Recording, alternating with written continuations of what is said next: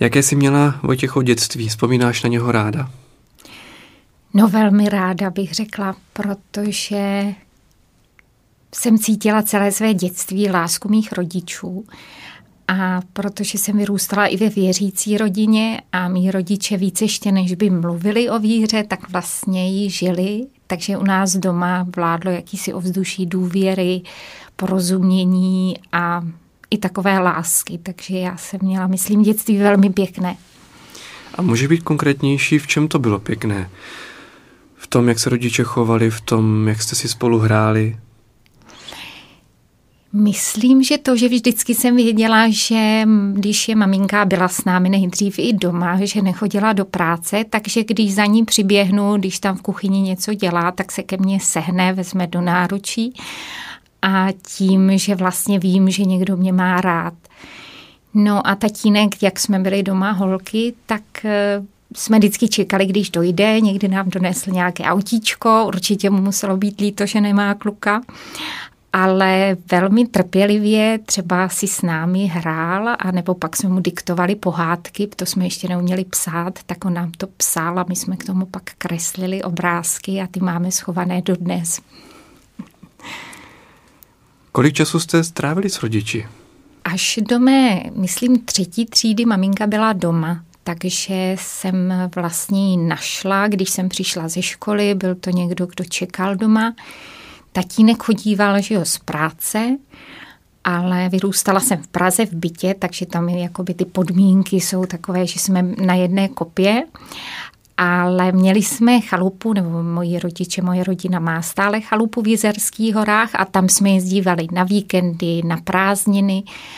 A možná z jedna z takových krásných vzpomínek byly Vánoce, kdy jsme tam jezdívali už i na štědrý den a když jsme si šli pro ten stromek někam na zahradu a pak jsme v té zapadené chalupě v tichu mohli slavit ty Vánoce. Když jsme byli starší, tak nás už i vzali naši na půlnoční, což ale znamenalo 6 kilometrů ve sněhu pěšky a pak zase zpátky, ale to až když jsme byli větší.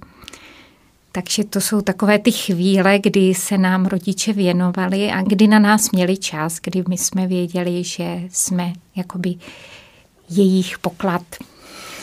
Cítíš se jako poklad svých rodičů? Myslím, že, že jo.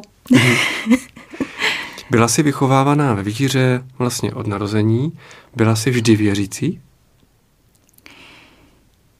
No, já bych řekla, že já jsem opravdu v té víře vyrostla tak jako ryba ve vodě, že v mým dětství a ani potom dospívání mi bylo velmi lehké věřit, že ani kdybych vůbec chtěla přemýšlet o tom, že Bůh není, tak jsem věděla, že to není pravda. A naši nás tak hodně vedli, abychom měli hodně těch věřících přátel nebo kamarádů, takže jsem věděla, že třeba i když jsem sama ve třídě věřící a sama, co nechodí do pioníra a sama, co se jí třeba někdy i smějou, že to je proto, že ti ostatní něco neví, co já vím. Takže jakoby ta doba, bych řekla, byla velmi jednoduchá z hlediska víry. Naopak já jsem i chtěla potom na střední škole ještě pro tu víru víc trpět a bylo mi no těžko říct líto, ale chtěla jsem, aby mě taky zavřeli pro víru a Origenovské touhy. ono by mě to asi brzy přešlo, ale, ale chtěla jsem něco pro, pro toho Pána Boha nějak víc dát. Neříkám učednictví, to ne, ale aspoň něco maličko. A pak jsem se rozhodla, nebo jsem uposlechla to volání do kláštera a teprve bych řekla ty roky, že jo, tak teď za rok mi bude už 50, tak bych řekla, že teprve v těchto zralým, zralém středním věku poznávám, co to víra je. Kdy přichází třeba okamžiky, ne, že bych pochybovala, jestli Bůh je, ale že eh, možná někdy stále míň a míň vím, kdo, kdo ten Bůh je. Navíc je to tvůj nejbližší přítel, teď už, tak to je dobře, že ho poznáváš. Je to příjemné poznávání se s Bohem? Je, protože bych řekla, že tím možná, jak jsme v sestry v apoštolátě, tak máme hodně té činnosti a to je takový zmatek a pořád člověk v něj zapojen do toho projektu a do jiného a tam jezdí a zase on jde. A ta modlitba je v podstatě ten nejkrásnější čas nebo nejklidnější, nejvzácnější, na který se těším a kdy můžu prožít, kdy se můžu sklidnit, poznat, kdo vlastně jsem, proč jsem a nějak se opřít právě o to, že, že jsem milována, že je tady někdo, kdo mě má rád, kdo mě pozval na tu cestu, kdo si mě stvořil pro sebe. A když se stihnu během té modlitby dostat až tady na ten kořen věci, že jsem s někým, kdo mě natolik miluje a chce se mnou být a ještě si mě jakoby pro sebe stvořil, tak je to zdrojem velké útěchy, radosti, pokoje a takové odvahy zase jít dál s radostí.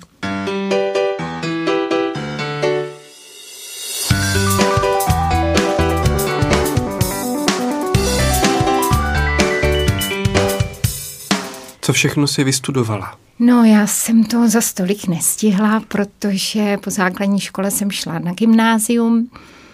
Pak jsem chtěla být nejdřív paní učitelkou jako moje maminka, ale protože tu zase vyhodili ze školy v těch 70. letech, když má radši pána Boha než, než pana Lenina, tak nemůže vychovávat naší komunistickou mládež.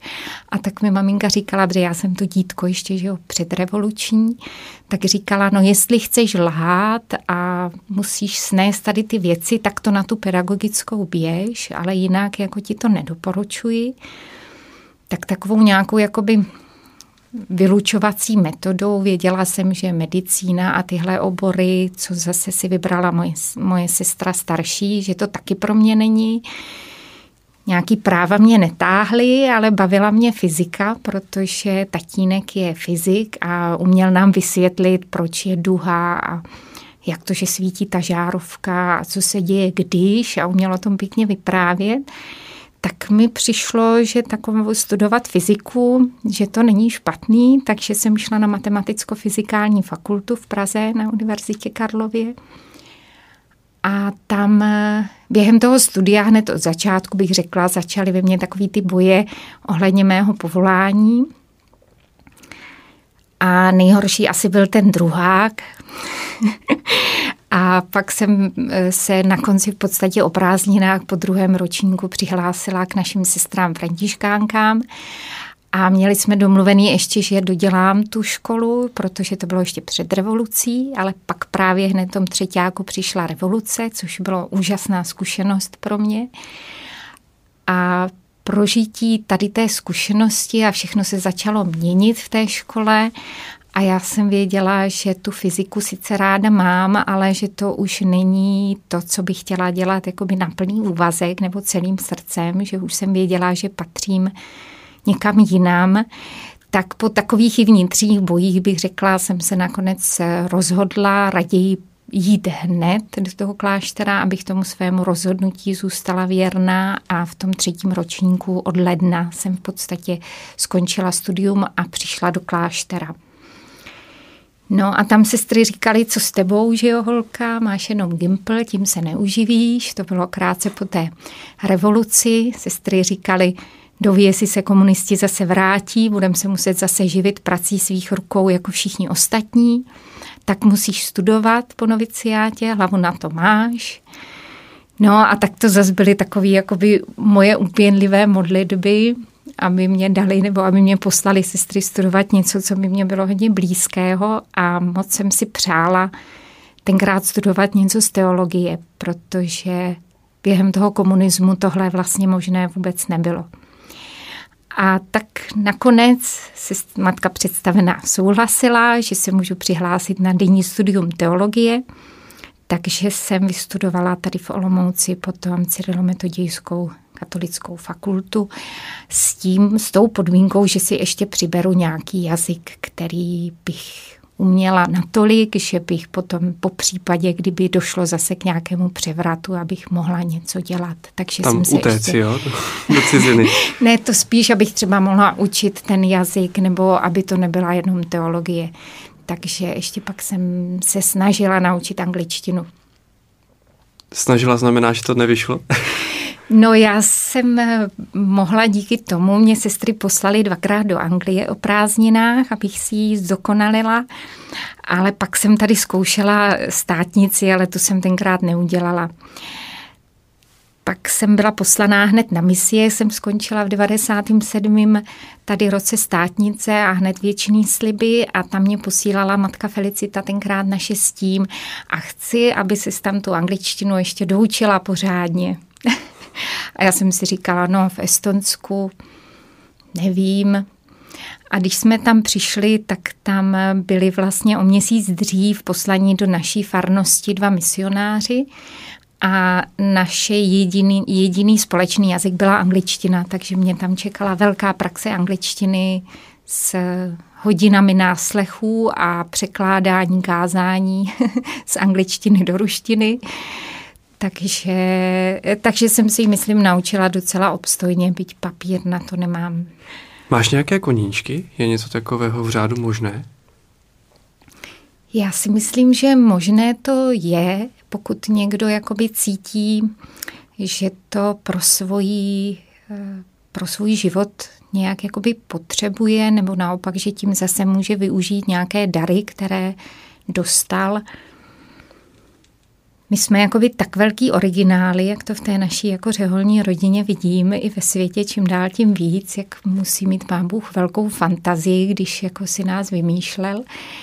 Takže možné to je. Pro mě asi osobně mým jakoby takovým místem nebo činností, která mě, kterou potřebuju pro svůj život v komunitě a pro svůj život v klášteře, je být chvílema sama. Takže bych řekla, že třeba mým koníčkem je chodit sama na houby do lesa, když tam probleskuje někde sluníčko a můžu tam někde si sednout nebo někde u vody takže možná to není koníček až jako koníček, ale chvíle strávené třeba v přírodě, o samotě. A pokud jde o literaturu, po jaké sáhneš, má-li to být e, zábava? tak teď asi nebudu dlouho vědět. Nešáneš po ničem? E, no, spíš mě zarazilo to, má-li to být zábava. Mm. má-li to být zábava, tak e, takový nějaký jakoby je, uklidnění, tak si vemu Malého prince nebo nějakou literaturu takovou, ale musím přiznat, že jakoby moc, moc toho času na čtení asi nemám, i když je to možná mojí vlastní vinou.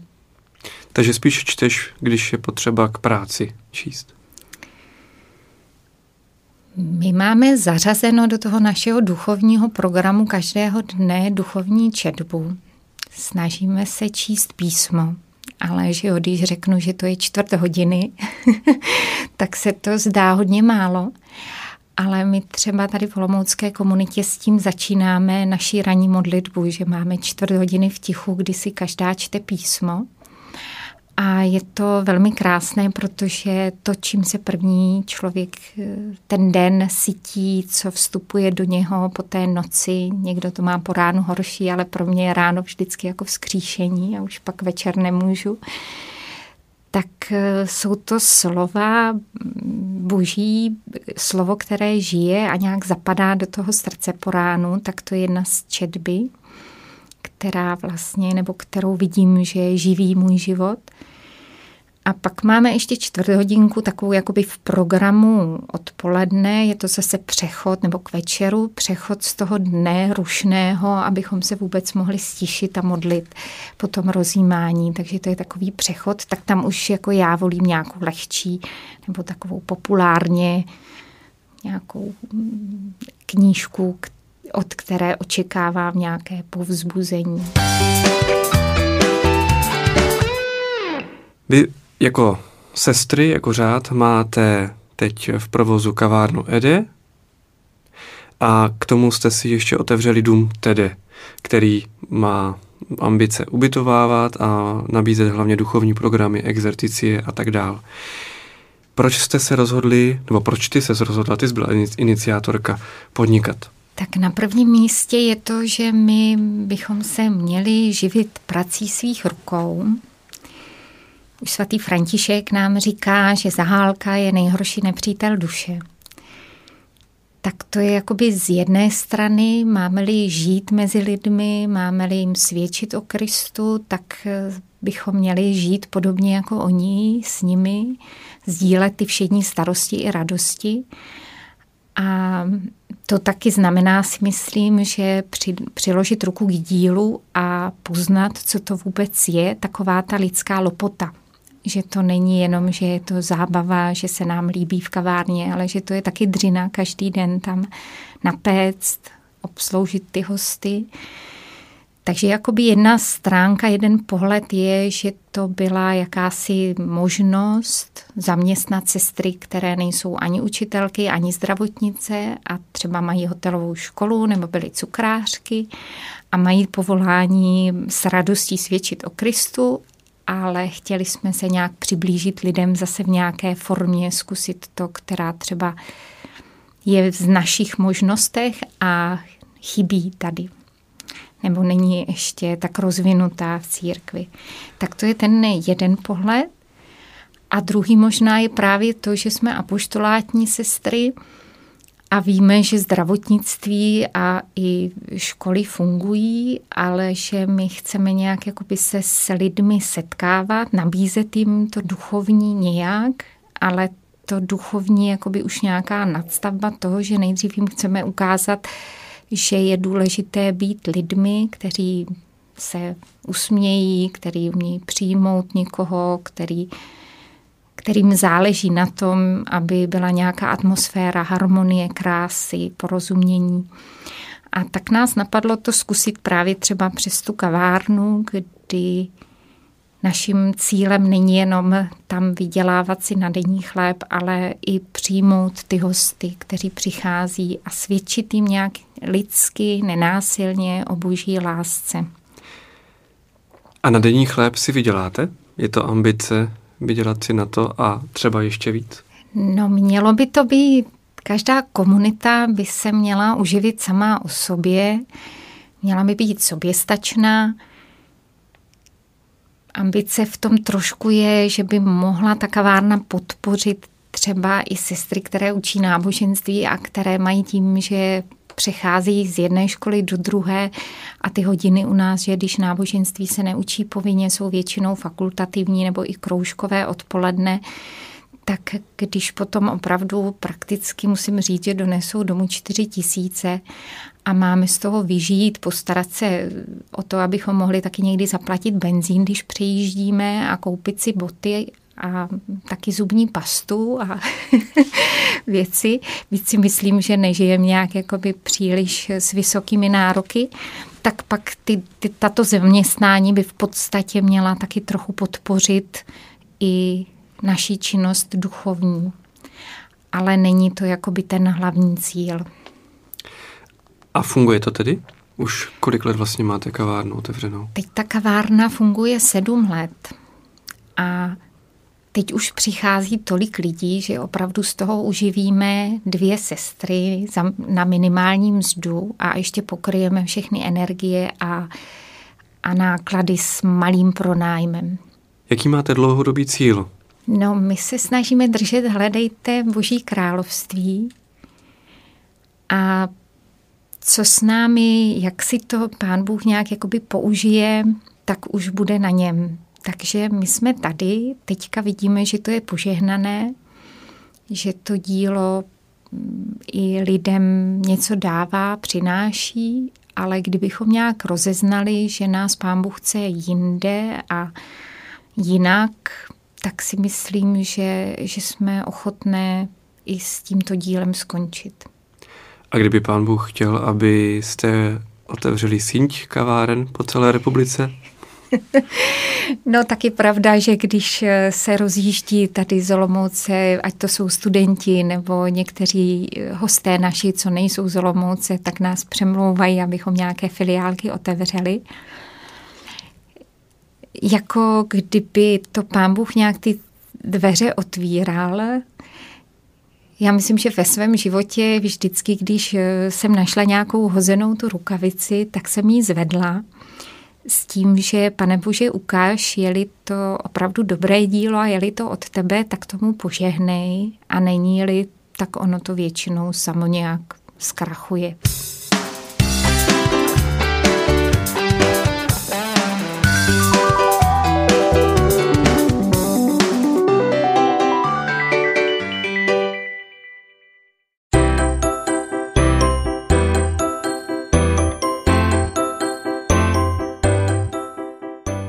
Je nějaké přikázání, které ti hned začne blikat, pokud se řekne podnikání? No asi nejvíc, když jako to podnikání, že jo, v dnešním světě je to spojeno mnoho s korupcí a s nepoctivostí a se vším tím, jako by podnikání mělo být spíš negativní. A to si myslím, že správné není že jsme hřivny dostali k tomu, abychom je rozvíjeli.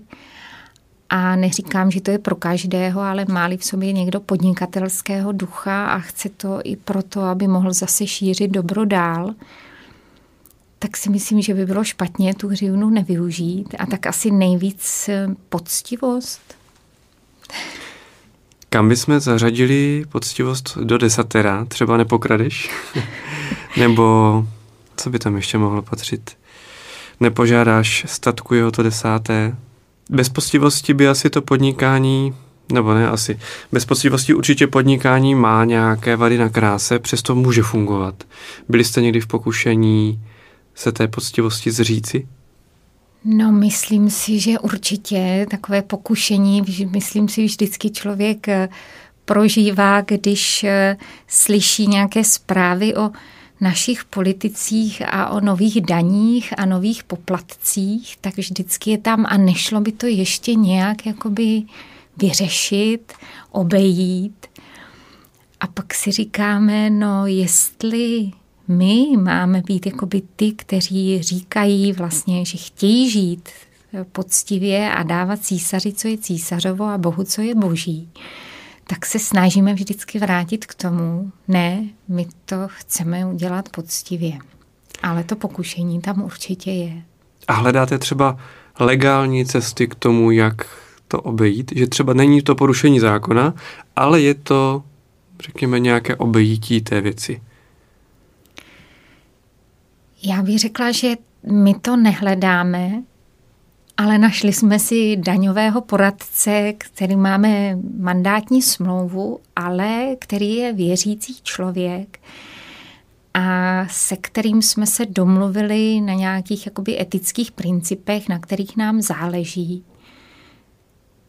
Ale jako pak už, jestli on nějakou cestu najde, on vždycky říká, já za vás budu bojovat a tak na tom finančním úřadě za nás bojuje ale chtěli bychom, aby to bylo opravdu všechno všechno tak, že jednou se za to, až to bude viděno všechno a hlášeno ze střech, abychom se za to nemuseli stydět. Takže dalo by se říct, že vaše podnikání je i dražší, než by mohlo být. Já jsem předtím nikdy podnikatelem nebyla, takže já nevím, pro nás je to taková zelená louka. Ale tak věřím, že když tady vidíme některé naše politiky, kteří jsou i podnikatelé a kteří nabili svého majetku velmi rychle, tak museli být hodně chytří a šikovní, ale jestli to vždycky bylo nějak úplně poctivě a, a i s láskou k bližnímu, nejen přes mrtvoli, tak to už je otazník.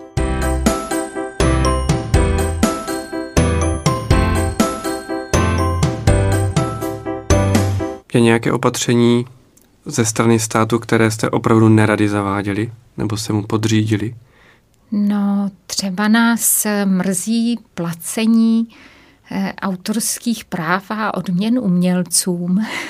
Teď zrovna tady natáčíme pro rádio, ale my tam za to, že pustíme třeba jedno CDčko za večer, když je málo hostí, aby jako neměli pocit, že je třeba sestra, která tam u pultu něco dělá, poslouchá, tak mi připadá, že takovéhle všechny poplatky, co se musí eh, zaplatit, nebo když chcete dát ceduly před dům a má to, je to už ve tvaru Ačka, že už za to taky musíte zaplatit, tak mi to připadá, že někdy je to jakoby stěžování mm, té situace vůbec, nebo takové chuti z toho, pojďme udělat něco dobrého jedni pro druhé. Ale i tak se tomu podřizujete, i když vám to přijde jako nesmyslné. Platíme, ano. Hovoříš o politicích, takže třeba politiku sleduješ podrobněji?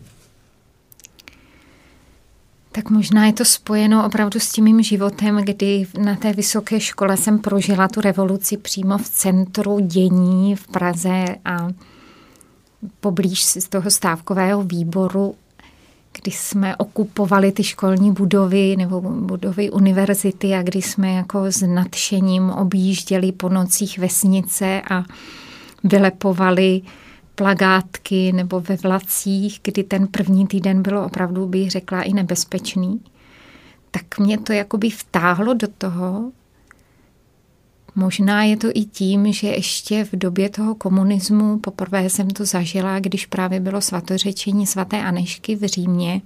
To byla moje první cesta na západ, kam jsem se také dostala tom listopadu 89 a když jsme se vraceli, to jsme nevěděli, že za týden jako začne revoluce, tak mi poprvé bylo líto se vrátit do země, kde vládnou nebo kde vedou tu naší zemi politici, za které se stydím.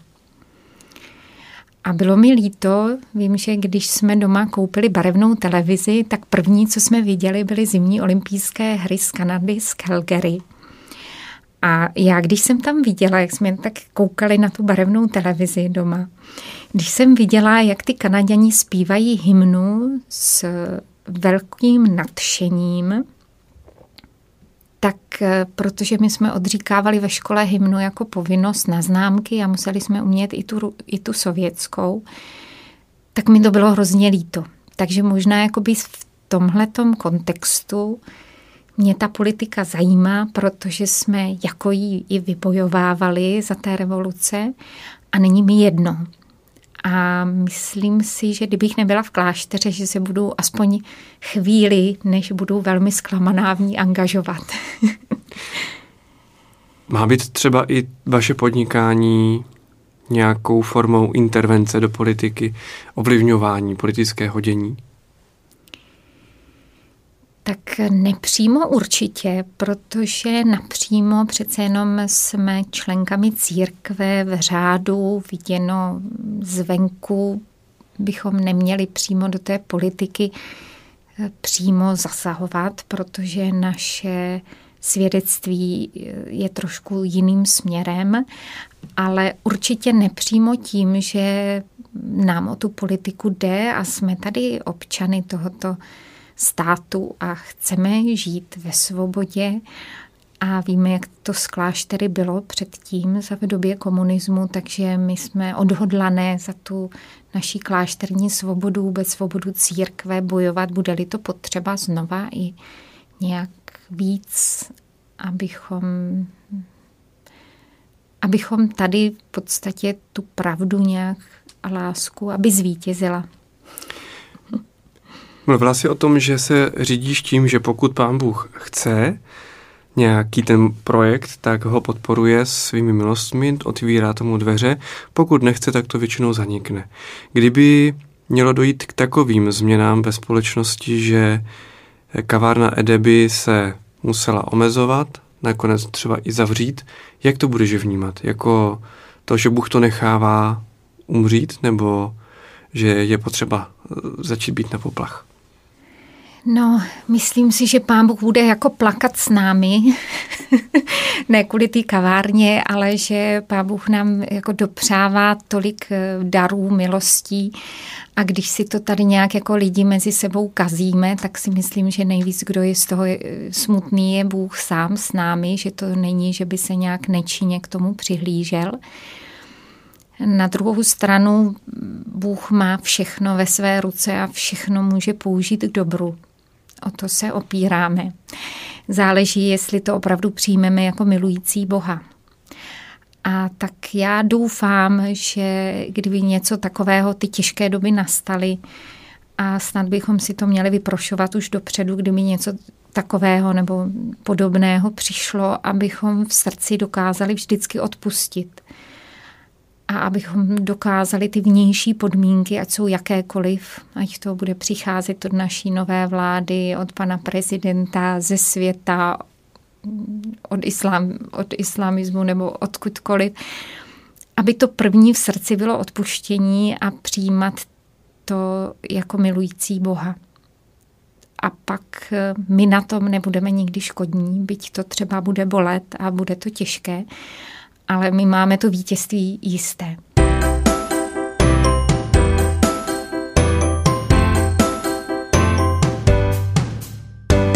Kavárna Ede má otevřeno každý den od 13 hodin do večera, kromě nedělí a kromě letních prázdnin.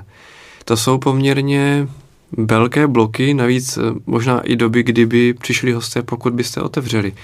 Je to tak? Určitě, my máme zavřeno i v sobotu, i v neděli.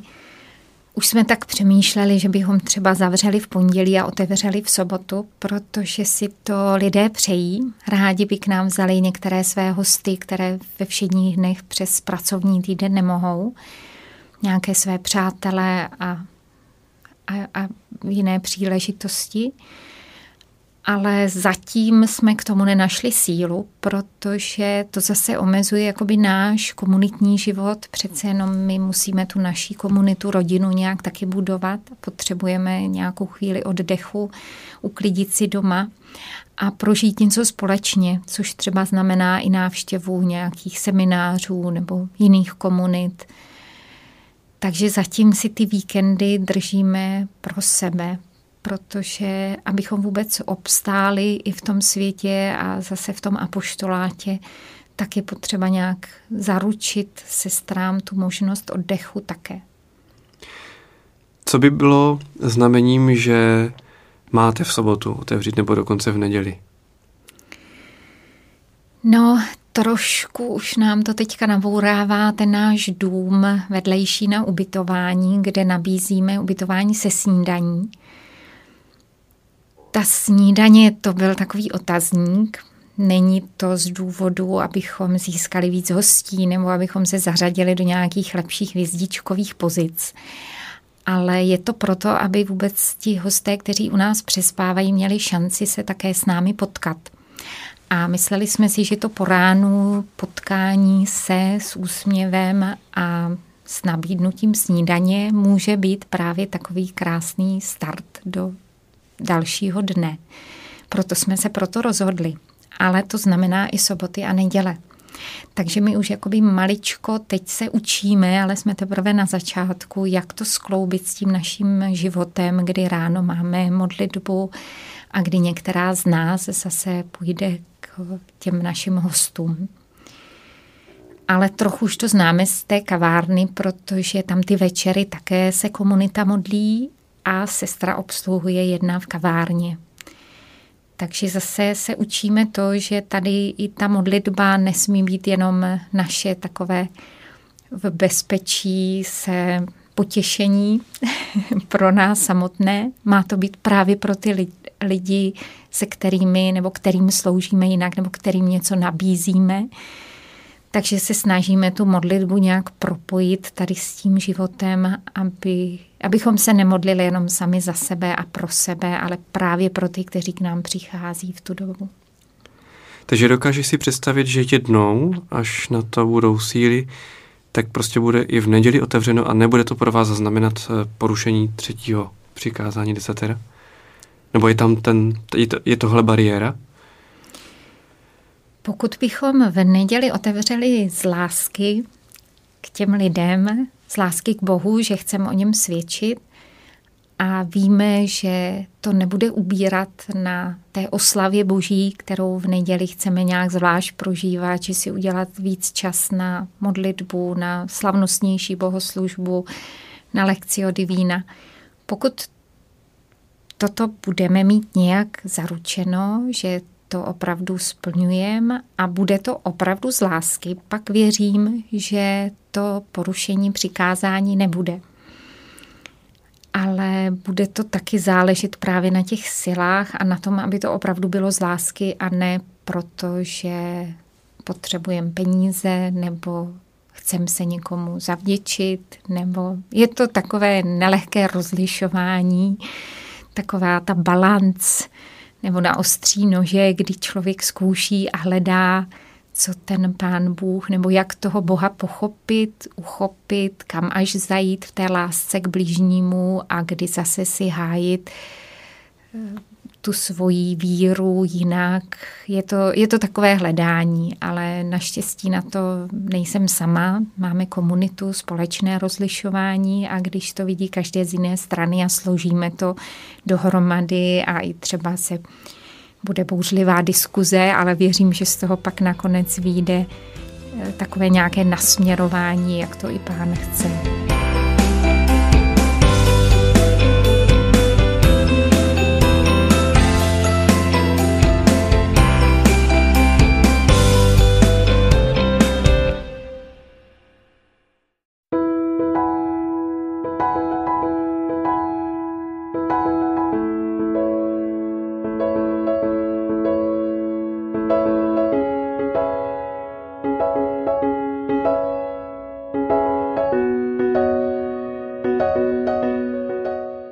Co je podle tebe skutek spravedlnosti, o kterém Ježíš tady hovoří? No já jsem si všimla, že u té spravedlnosti je taky ještě odkaz na poznámku, kde místo spravedlnosti je tady napsáno dobrodiní. Tak to možná jsem pochopila jakoby lépe. Varujte se konat skutky dobrodiní a pak ještě my si musíme dodat před lidmi. Tak jsem se nějak jakoby nad tím zamýšlela v tom, že jednak mě, jestli teda můžu hned tomu textu, napadlo zvláštní, že to je hned následuje po odstavečku, kde se mluví o lásce k nepřátelům, což je jedna z takových, bych řekla, nejtěžších výzev, nebo jedna z těžkých výzev Evangelia, máme-li opravdu ji vzít vážně. A říkala jsem si, a hned na to navazuje, varujte se konat skutky spravedlnosti, dobrodiní před lidmi. Říkala jsem si, je to opravdu tak, tak vážný, co je tady v tom odstavečku? Proč to hned následuje po takové jako těžké výzvě?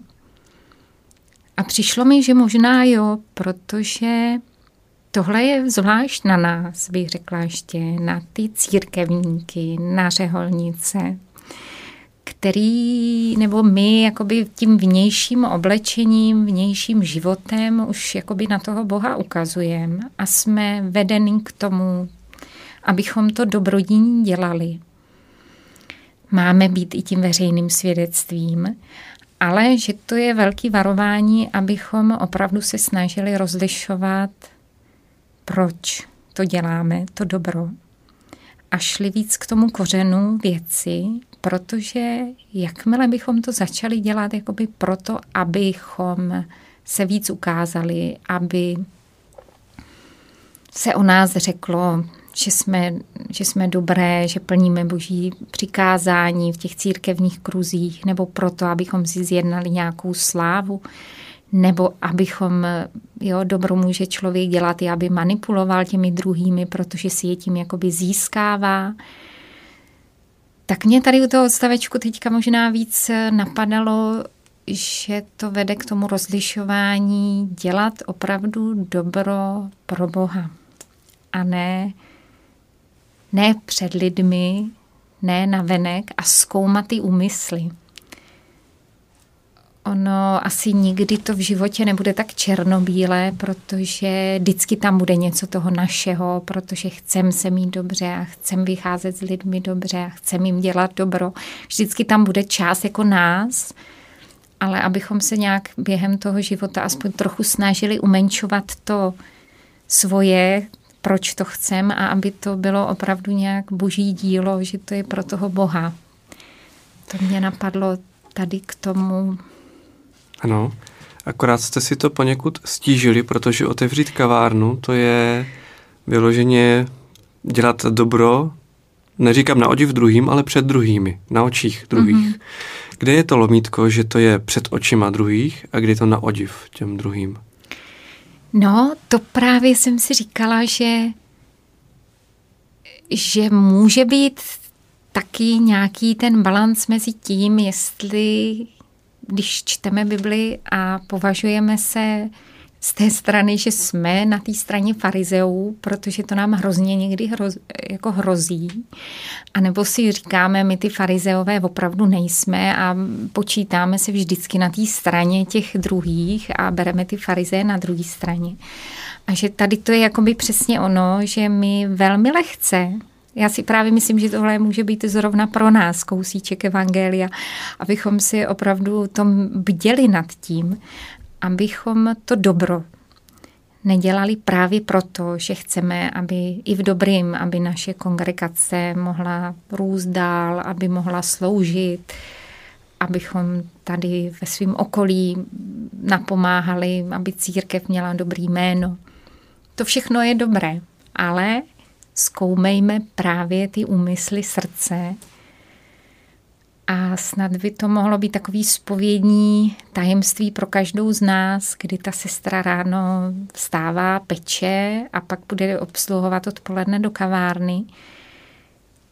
Jestli opravdu je tam ta láska k těm lidem, a nebo je to proto, že chce být jakoby jenom dobrá. Musí tedy každý sám u sebe rozlišovat. Já si myslím, že toto určitě každý sám, ale pak i jakoby komunitně, protože tady vystupujeme zvlášť v tom podnikání, že jako řeholní rodina, tak bychom to měli nějak jako hlídat. I ta roz, teď mluvím jako i představená, že to je ještě větší břemeno snad na těch představených, abychom se nevrhali do nějakého díla, do jakéhokoliv projektu proto, že sice je to dobré, spravedlivé a dobré, ale je-li tam skutečně i ten úmysl, že to rozeznáváme jako boží vůli a, a z lásky k Bohu.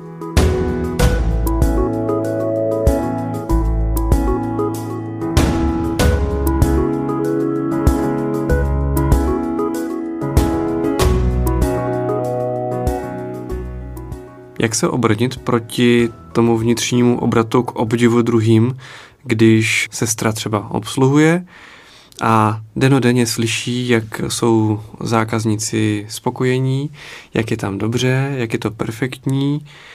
Ta odměna už tam někde ve vzduchu visí.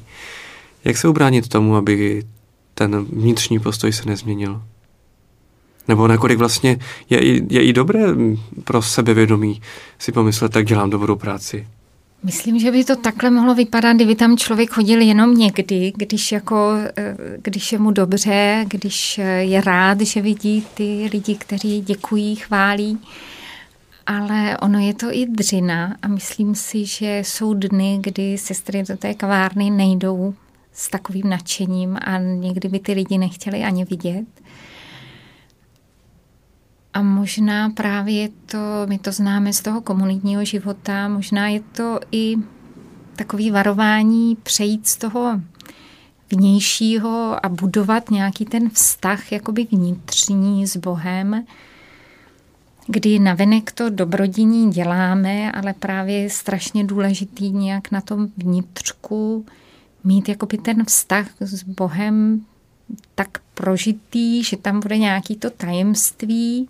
Teď myslím, že když člověk buduje nějaký vztah s někým, tak by tam, pokud ten vztah je nějaký úzký, mělo být něco, co prožili spolu oni, byť to může být komunita nebo jenom, nebo jenom třeba ve dvou, a teď to myslím na Boha, že s Bohem, jestli jsem prožila něco, co mám ve svém srdci a budu to tam uchovávat jako takový malý tajemství mezi mnou a Bohem, nebo mezi lidmi, někdy stačí pak slovo, které to připomene, nebo, nebo nějaký symbol. A pokud takový to nějaký tajemství a ten vztah budu, budu budovat, že opravdu bude vnitřní a bude to opravdu mít takový určitý náboj a třeba konkrétně ta sestra ten den půjde do kavárny, ale nějak vnitřně se ne, bude, bude napojena na toho Boha, bude vědět, že tam jde teďka pro něho, protože to je takový malý tajemství mezi ní a Bohem, že chce dát svůj život pro něho. A dokáže se ten den třeba věnovat těm lidem s úsměvem, byť jej vevnitř těžko, tak myslím, tam teprve nějak jakoby se odehrává taková ta cesta víry, kdy se to láme, jestli je to jenom na odiv a pro dobro, jestli se mi teda chce nebo nechce, anebo jestli je to opravdu z lásky k někomu, pro koho žijí a pro komu jsem dala život. No, ale tam ještě pro nás je možná taky to nebezpečí, aby to nebylo jenom pro toho Boha, ne pro lidi, aby ten náš úsměv, to přijetí nebylo takové umělé, že se musíme na ně usmívat. tak je to taková cesta, si se učit být eh, lidmi poctivými, zase jsme u té poctivosti a pravdivými, který ten svůj vztah k Bohu budují a pak uh, jsou plný nějak jakoby toho náboje s Bohem, že to jsou ochotní dávat i dál. Ale je to, jak, jak říkáš, no, že je to spíš věc takového vnitřního nebo vůbec hledání, jak to, jak to žít. Pokud se to daří, že to není na odiv, ale je to, jak si popsala, pro Boha, z lásky k Bohu, z lásky k lidem, tak eh, tady úryvek slibuje, nebo Ježíš slibuje, že dostanete odměnu od svého Otce v nebesích. Jakou čekáš odměnu? No já se těším, že ta chvíle toho mýho přechodu z tohoto světa do toho božího království v plnosti, že to bude taková moje svatba. Já těm našim mladším sestrám, který přichází, tak říkávám, ten zasvěcený život je vlastně čekání na tu plnost, která nás čeká v nebi, že když my tady vidíme snoubence, kteří se mají rádi, pak svatbu, manžele, tak oni vlastně jakoby před tou svatbou prožívají období, kdy jsou zamilovaní a čekají na něco krásného. A pak do toho vstoupí a pak je třeba čeká i život, kdy už objevují, že i to je věc nebo život oběti. A my vlastně jako by to snoubenectví máme prožívat celý život, protože ten náš partner, který nás pozval na tu cestu a věříme, že to teda byl Ježíš, kdo nás pobídl k tomu, abychom vykročili touto cestou, tak my ho stále jakoby ne, nemáme, nebo nemáme ho v plnosti. Takže moje odměna, myslím, začne tím, že vstoupíme do toho života plnosti svatbou. A na to se těším. A není to příslip v tom úryvku ještě něčeho tady na zemi? Nějaká odměna, která přichází plynule pořád? Určitě, protože já si myslím, že takový být zasnoubený, že to je jedno z nejhezčích období života, protože vlastně jakoby je to poznávání něčeho a těšení se, že toho bude ještě víc. A on se jako pán Ježíš nikdy nedá zahanbit, že nám to v podstatě jakoby tu blízkost svojí nebo nějaké pozornosti, jak už komu chce, nějak jakoby dává. Ale asi jak je to i tady v tom úryvku, fakt záleží, ta levice nemá vědět, co dělá pravice, jakmile by to bylo vypočítavé, jakmile se tam dostanu já, že to vlastně žiju ten život proto, abych něco dostala, nebo se modlím proto, abych Boha cítila, nebo proto, abych něco vymodlila, tak už tam jsem zase já a už se to zase ztrácí.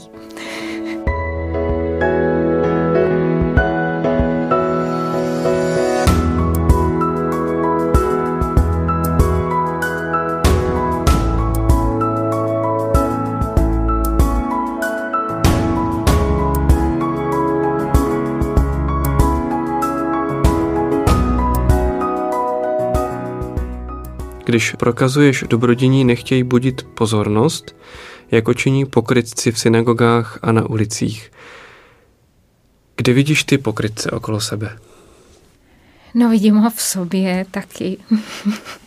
No Ježíš, tak on nebyl pokrytec, tak to nemohlo v sobě vidět, ale vidí je okolo sebe. Kde okolo tebe jsou pokrytci?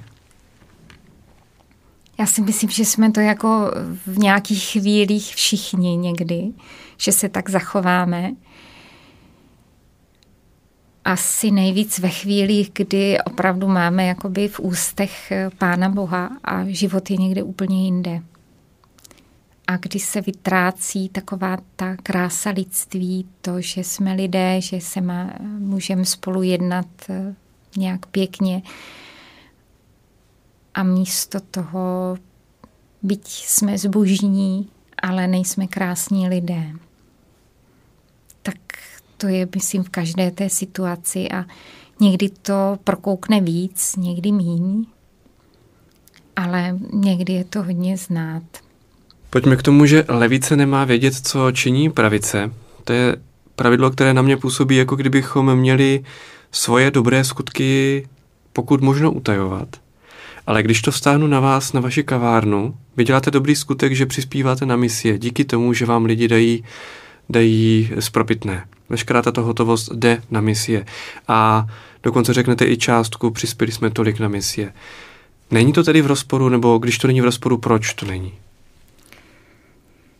Tak pokud eh, vůbec začít jakoby od té naší kavárny, my se to snažíme žít i tak, že vlastně sestry tam pracují, ale žádná z nich nikdy neví, kolik eh, má výplatu, protože ta výplata jí nepřijde na její účet, ten přijde na náš společný účet a sestry podepíší nějakou smlouvu, podle které jsou zaměstnané, ale v podstatě neví žádná z nich, kolik vydělá ani nepočítáme, jestli ta pracovala dopoledne, protože pekla víc, ta druhá zase vařila oběd.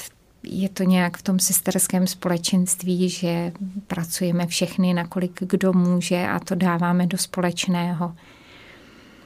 Podobně je to i s těmi příspěvky na misie, tam máme takovou krabičku a víme tu částku jenom díky tomu, že se pak přece jenom musíme evidovat, že jo, tržby nejenom přes EET, ale i spočítat, kolik opravdu v peněžence máme, jestli jsme správně vrátili nebo nevrátili, musíme dodat drobné nebo nemusíme.